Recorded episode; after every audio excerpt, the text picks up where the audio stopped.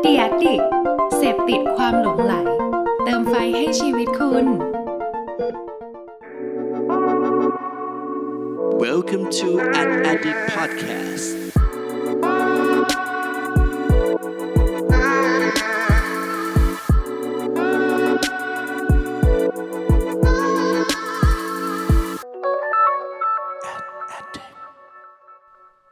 สวัสดีครับ ขอต้อนรับเข้าสู่ a d d i c t Podcast ตอนที่ 82 กับผม เพิร์ดพงปฏิภาสุขยืดครับ วันนี้นะครับเรื่องที่จะมาชวนเพื่อนๆพูดคุยกันนะครับจะเกี่ยวข้องกับซีรีส์นะฮะซึ่งผมเชื่อว่าก็เป็นอีกหนึ่งกิจกรรมนะครับเวลาที่เราเนี่ยพักผ่อนนะฮะเราก็มักจะหาอะไรเพลินๆมาดูนะครับ Netflix เนี่ยเป็นสิ่งที่ผมเนี่ยเข้าไปสิงอยู่เป็นประจำก่อนนอนทุกคืนเลยนะครับซึ่งแน่นอนฮะสมมุติว่าถ้าใครได้เคยติดตามนะครับคอนเทนต์ของ Addict Podcast มาเนี่ยเราเคยหยิบจับซีรีส์เนี่ยมาถอดรหัสโอ้โหเจาะลึกกลยุทธ์เหมือนกันนะครับในตอนนั้นเนี่ยก็มีเรื่องหนึ่งนะฮะนั่นก็คืออีแตวอนคลาสนะครับวันนี้ครับเราได้มีอีกเรื่องหนึ่งนะฮะซึ่งผมเชื่อว่าตอนนี้เนี่ยหลายคนน่าจะได้รับชมเรื่องนี้แล้วเหมือนกันนะครับซึ่งเป็นเรื่องที่แบบโอ้โหน่ารักน่ารักนะครับแล้วก็มีหลักการอะไรต่างๆ ซึ่งน่าสนใจมากๆนะครับในเชิงการตลาด นะฮะนั่นก็คือเรื่อง Emily in Paris นะครับเป็นเรื่องต่างๆของหญิงสาวอเมริกันคนหนึ่งนะครับที่เขามีโอกาสต้องไปทำงานที่ปารีสนะฮะแล้วก็มีเรื่องอะไรต่างๆ มากมายนะครับในการทำงานนะครับโดยงานของเขาเนี่ยก็เป็นแนวเหมือนแบบเอเจนซี่นะฮะดังนั้นเนี่ย วันนี้ครับผมเลยอยากจะพาเพื่อนๆครับมาถ้าสมมุติว่าใครยังไม่เคยดูเรื่องนี้ไม่เป็นไรนะครับผมจะพยายามหลีกเลี่ยงสปอยให้มากที่สุดนะครับโดยเราจะไปดูกันครับว่าในเรื่องนี้เนี่ยมี 6 แนวคิดการตลาดยุคใหม่ที่เราได้เรียนรู้จากซีรีส์ Emily in Paris อะไรกันบ้างนะครับ ลองไปฟังกันดูได้เลยครับ สำหรับแนวคิดอย่างแรกนะครับ ที่หลังจากที่ผมได้มีโอกาสดูซีรีส์เรื่อง Emily in Paris ไปแล้วเนี่ย สิ่งแรกเลยครับที่ผมจะเห็นชัดเจนมากๆเลยนะฮะว่าปัจจุบันนี้นะครับถ้าพูดถึงการทำการตลาดในโลกออนไลน์นะฮะแน่นอนครับว่าโซเชียลมีเดียคอนเทนต์ต่างๆเนี่ยเป็นสิ่งที่ขับเคลื่อนการสื่อสารในปัจจุบันไปแล้วนะครับเพราะว่าปัจจุบันนี้นะฮะทุกคนเนี่ยเรามีสมาร์ทโฟนติดตัวกันทุกคนแน่นอนนะครับแล้วก็แน่นอนฮะในสมาร์ทโฟนของเราก็จะมีแอปพลิเคชันโซเชียลมีเดียต่างๆนะครับไม่ว่าจะเป็น Facebook Instagram Twitter นะฮะ ช่วงหลังๆนี้มาแรงก็ TikTok นะครับสิ่งเหล่านี้แหละครับเราใช้ชีวิตกับมันอยู่แล้ว ดังนั้นเนี่ยถ้าสมมุติว่าแบรนด์ต่างๆนะครับคุณอาจจะบอกว่าเฮ้ย target ของคุณเนี่ยเขาไม่ได้ใช้โซเชียลมีเดียเนี่ยผมคิดว่ามันมันแทบจะเป็นไปไม่ได้แล้วนะฮะเพราะว่าตอนนี้เนี่ยคุณอาจจะต้องลองดูครับว่าเราอาจจะไม่จำเป็นต้องไปทุกโซเชียลก็ได้ แต่ว่าสำคัญมากๆ คือเราจะต้องมีการทำคอนเทนต์การทำการสื่อสารเนี่ยอยู่ในโซเชียลแพลตฟอร์มใดแพลตฟอร์มหนึ่งที่มันสามารถสื่อสารไปยังกลุ่มเป้าหมายของเราได้จริง ๆ นะครับมันก็จะสามารถเพิ่มโอกาส แล้วก็เป็นจุดสำคัญมากๆนะครับในการสื่อสารในทุกวันนี้นะฮะนี่ก็คือข้อแรกครับ นั่นก็คือการที่โซเชียลมีเดียคอนเทนต์เนี่ย จะกลายเป็นตัวขับเคลื่อนสำคัญมาก ๆ นะครับ ในการทำการตลาดในปัจจุบันนั่นเองครับ และสำหรับแนวคิดอย่างที่2นะครับนั่นก็คือนอกจากโซเชียลมีเดียคอนเทนต์แล้วนะฮะถ้าพูดถึงการทำการตลาดในยุคนี้นะครับอีกหนึ่งเครื่องมือนะฮะหรือว่าอีกหนึ่งช่องทางในการสื่อสารที่ค่อนข้างสำคัญมากๆนะครับนั่นก็คืออินฟลูเอนเซอร์นะฮะหรือว่าผู้มีอิทธิพลในการสื่อสารนะครับตัวอย่างเช่นอะไรครับ ตัวอย่างเช่นอ่าเซเลบริตี้นะครับดาราต่างๆ เวลาเราให้เขาไปโพสต์ใน Instagram โอ้โหลงทีปุ๊บลง product ไปคนเนี่ยรู้จักเยอะแยะมากมายนะครับหรือว่าเป็นบล็อกเกอร์นะฮะสมมุติว่าเป็น Travel b l o g g e r ก็ได้นะฮะเฮ้ยเราอยากโปรโมทแบบว่าของอันนี้อะเป็นรถอันนี้นะครับให้ Travel b l o g g e r เนี่ยเขาเอาไปรีวิวก็ได้นะครับหรือว่า Food b l o g g e r หรือว่าใครต่างๆเนี่ยนะฮะคนเหล่านี้นี่แหละอินฟลูเอนเซอร์เหล่านี้นะครับถือว่าเป็นกลุ่มคนหนึ่งที่สำคัญมากๆ นะครับซึ่งในเรื่องนี้เองนะครับในซีรีส์เรื่องนี้เนี่ยเราก็จะเห็นเยอะมากเลยนะครับว่าจะมีการใช้อินฟลูเอนเซอร์เนี่ยอยู่ในหลาย ๆ แคมเปญที่ทางนางเอกนะครับเขาก็อาจจะมีการร่วมงานกับลูกค้านะครับผมไม่บอกนะฮะว่ามันซีนไหนอะไรยังไงนะครับแต่บอกว่าในเรื่องเนี้ยโอเคมันมันมีอะไรที่เกี่ยวกับอินฟลูเอนเซอร์เนี่ยค่อนข้างเยอะมาก ๆ เลย นะครับ ดังนั้นนะฮะถ้าพูดถึงแบรนด์ต่างๆนะครับ ถ้าคุณเนี่ยทำคอนเทนต์โอ้โหออกมาปังแล้วเนี่ยอย่าลืมนะครับว่าใช้อินฟลูเอนเซอร์นะครับเป็นอีกหนึ่งเครื่องมือในการเสริมเนี่ยมันก็จะเพิ่มประสิทธิภาพในการสื่อสารได้ด้วยนะครับลองให้บุคคลที่3เนี่ยเป็นตัวแทนนะฮะในการพูดคุยกับกลุ่มเป้าหมายของเราเนี่ยมันก็มีโอกาสนะครับจะทำให้เข้าไปในใจกลุ่มเป้าหมายได้ดีมากขึ้นนั่นเองครับ และแนวคิดอย่างที่ 3 จากเรื่องนี้นะครับ นั่นก็คือถ้าสมมติว่าเราเนี่ยต้องการสร้างสรรค์แคมเปญหรือว่าไอเดียอะไรที่มันแบบว่าเฮ้ยฉันอยากได้คนเนี่ยมาสนใจฉันอยากเรียกร้องความสนใจของคนนะครับผมก็จะแนะนำนะฮะกลยุทธ์หนึ่งที่เราจะเห็นได้ชัดเจนจากเรื่องนี้นะครับ นั่นก็คือการทำ hijack marketing นะครับหรือว่าถ้าสมมติว่า อธิบายง่ายๆนะฮะเราอาจจะไม่ต้องแบบว่าโอ้โหสร้างอะไรต่างๆ ขึ้นมาด้วยตัวเองทั้งหมดนะครับ แต่ว่าลองหาโอกาส ลองหาไอเดียลองหาวิธีการยังไงในการเข้าไปในพื้นที่หรือว่าในสิ่งที่เฮ้ยคนเขาอาจจะอยู่อยู่แล้วนะครับทำยังไงให้มันดูมีความน่าสนใจขึ้นมานะครับ มันอาจจะจุดประกายจุดไอเดียทำให้คนเนี่ยหันมาสนใจไอเดียของเรานะครับ แล้วก็ทำให้เกิดการบอกต่อที่มันง่ายมากยิ่งขึ้นได้ด้วย นะครับ เพราะว่าจริง ๆ แล้วเนี่ยหลายคนเนี่ยมักจะคิดนะครับว่าเฮ้ยถ้าสมมติว่าฉันจะทำอะไรให้มันแบบว่าเฮ้ยคนแบบว่าสนใจมากๆเลยเนี่ยฉันต้องโหใช้ budget ทุ่มเยอะแบบมหาศาลนะครับ แต่ว่าเนี่ยครับผมฝากแนวคิดนี้ไว้ดูนะฮะซึ่งในเรื่องนี้เราก็จะเห็นเหมือนกันนะครับว่ามันจะมีไอเดียที่แบบว่าเฮ้ยแอบไป hijack คนนู้นคนนี้อะไรต่างๆเนี่ยค่อนข้างแบบว่าโหน่าสนใจเป็น case study ที่ผมเชื่อว่าหลายแบรนด์เนี่ยน่าจะเรียนรู้อันนี้แล้วลองไปปรับใช้ได้เหมือนกัน นะครับ และนี่ก็คือแนวคิดข้อที่ 3 ครับ การทำ hijack marketing นั่นเองครับ และข้อที่ 4 ครับ นั่นก็คือสิ่งที่เราเนี่ย ก็เริ่มเห็นเยอะมากๆแล้วนะครับ ในทุกวันนี้นะครับ รวมถึงในซีรีส์เรื่องนี้ด้วยนะครับ ก็จะมีการพูดถึงแนวคิดในการทำกลยุทธ์ collaboration นะฮะหรือว่าการร่วมมือกันนะครับ ระหว่าง 2 แบรนด์นะครับ เพราะว่าปัจจุบันนี้เราจะเห็นเยอะมากเลยนะฮะว่าเฮ้ยมันอาจจะมีแบรนด์หนึ่งที่แบบว่าทำสินค้าประเภทหนึ่งนะครับ ไปร่วมมือกับ อีกแบรนด์หนึ่งที่ทำสินค้าอาจจะคนละแบบแบบเราเนี่ยโอ้โหไม่คิดเลยนะฮะว่า 2 แบรนด์นี้เนี่ยมันจะมาเจอกันได้อย่างไรนะฮะแต่ว่าเวลาที่เราเห็นไอเดียจาก 2 แบรนด์ที่แบบว่าสุดขั้วแบบนี้มาเจอกันนะครับแล้วทำสินค้าอะไรต่างๆออกมาแบบนี้เนี่ย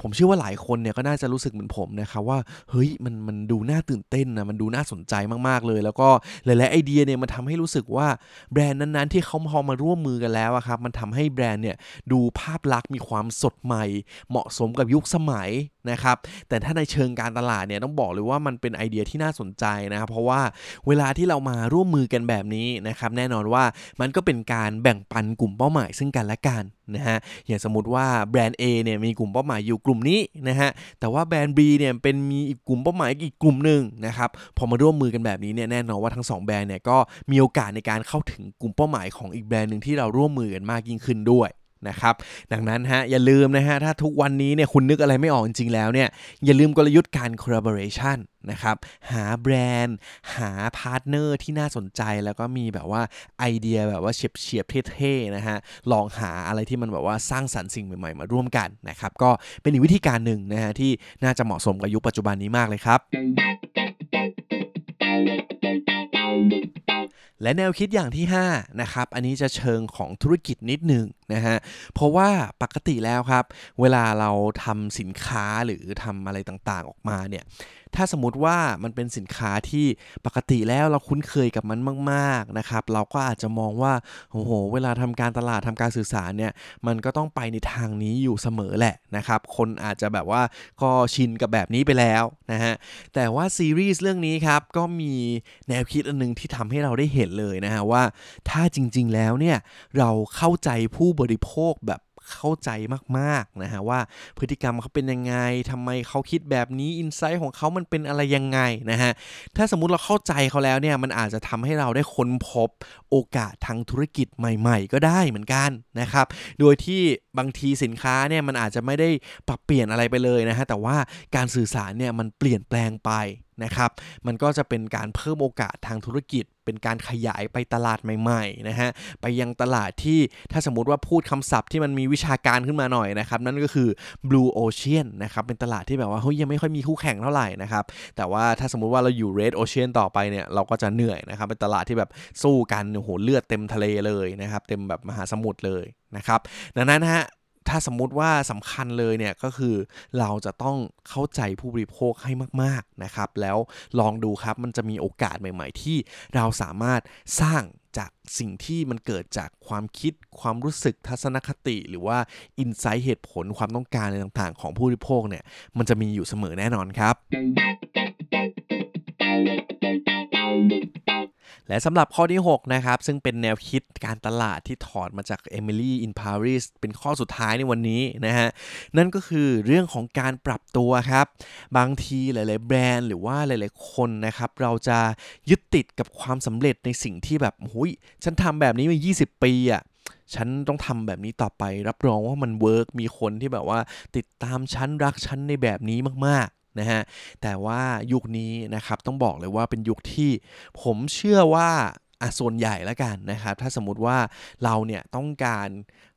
ทำแบรนด์หรือว่าทำให้ตัวตนเราเนี่ยมันเหมาะสมกับยุคสมัยได้จริง ๆ นะครับ แล้วก็ปรับเปลี่ยนให้มันเหมาะสอดคล้องกับพฤติกรรมของคนนะครับ เราเองก็ต้องปรับตัวเหมือนกัน นะครับมันก็ไม่สามารถทำอะไรต่างๆเนี่ยเหมือนเดิมได้หมดเลยนะฮะเหมือนที่อย่างที่ผมเล่ามาในทุกข้อแหละครับอย่างอย่างข้อแรกอย่างที่ผมบอกว่าเฮ้ยถ้าสมมุติว่าเราจะทำแบบคอนเทนต์แบบว่าอะถ้าฉันไม่ใช้โซเชียลมีเดียเลย ฉันจะทำแต่ว่าออฟไลน์ ลงแต่แมกกาซีน ลงแต่แบบป้ายบิลบอร์ดลง TVC อย่างเดียวเนี่ยผมคิดว่ามันก็ไม่ได้นะครับเราก็ต้องปรับตัวในการเรียนรู้สื่อออนไลน์การใช้โซเชียลมีเดียต่างๆนะฮะ อันนี้ก็เป็นโจทย์อันนึงที่ท้าทายนะครับ แล้วผมคิดว่าในปัจจุบันก็ยังมีแบรนด์อีกหลาย ๆ แบรนด์นะครับที่อย่างที่ผมบอกเลยยึดติดความสำเร็จมากๆนะครับแล้วก็อาจจะยังไม่กล้าเปลี่ยนแปลงอะไรต่างๆนะฮะแต่ว่าปีนี้เองเนี่ยพอเราเจอวิกฤตไปเราก็เห็นอีกเยอะเหมือนกันนะครับเป็นเคสที่น่าสนใจนะฮะว่าเฮ้ยการปรับตัวที่มันเจ๋งๆเนี่ยเป็นยังไงบ้างนะครับดังนั้นข้อที่ 6 นี้ครับก็คือเราเนี่ยจำเป็นต้องปรับตัวให้เข้ากับยุคสมัย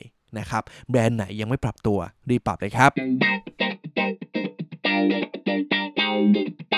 และนี่ก็คือ 6 แนวคิดการตลาดยุคใหม่ที่ได้เรียนรู้จากซีรีส์ Emily in Paris นะครับ ซึ่งผมก็ขอย่อยมาแบ่งปันเพื่อนๆ สั้นๆนะฮะ แต่ว่าอย่างที่ผมบอกไปตั้งแต่ต้นเลยครับ เมื่อกี้ถ้าฟังกันดูแล้วเนี่ยก็ไม่มีสปอยนะฮะ แต่ว่าอยากให้ไปดูการเหมือนกันนะครับ เพราะว่าในแต่ละแนวคิดเนี่ยถ้าดูแล้วเราจะแบบโอ้เขาทำอะไรกันประมาณนี้นะครับ แต่ว่าก็ต้องย้ำไว้อีกนิดนึงนะครับว่าอันนี้มันคือหนังมันคือซีรีส์มันคือสื่อเพื่อความบันเทิงนะครับบางทีมันก็มีช็อตที่แบบไม่ค่อย make sense เหมือนกันนะฮะแต่ว่าก็ดูเพลินๆไปนะครับ อย่างน้อยเราก็ถอดอะไรบางอย่างที่แบบว่าเรียนรู้แล้วก็นำไปปรับใช้ให้ได้นั่นเองนะคะก็เดี๋ยวผมขอสรุปอีกรอบหนึ่งแล้วกันนะครับว่า 6 แนวคิดที่มาแบ่งปันในวันนี้เนี่ยมีอะไรกันบ้างนะครับ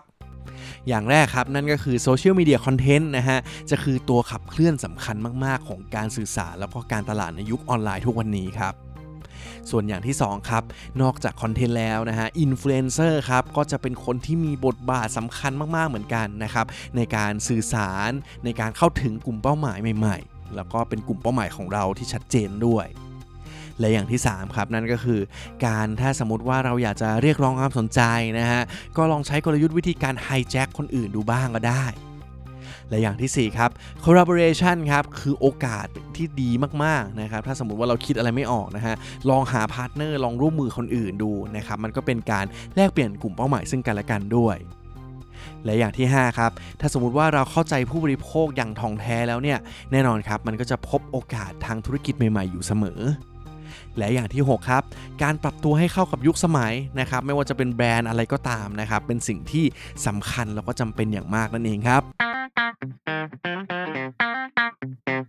และนี่คือทั้งหมดของ a n a l y t i c Podcast ตอนที่ 82 ในวันนี้นะครับ ก็หวังว่าเพื่อนๆเนี่ยก็คงได้เห็นมุมมองเห็นแนวคิดที่หลากหลายมากขึ้นนะครับ แล้วก็ลองไปดูกันได้นะครับซีรีส์เรื่องนี้นะฮะถ้าสมมุติว่าดูเพลินๆเนี่ยก็น่ารักน่ารักนะครับ ต้องบอกเลยว่าเป็นซีรีส์ที่ผู้หญิงหลายคนน่าจะชอบนะฮะเพราะว่าพระเอกหล่อนะฮะแล้วก็มีเรื่องราวที่แบบว่าโอ้โห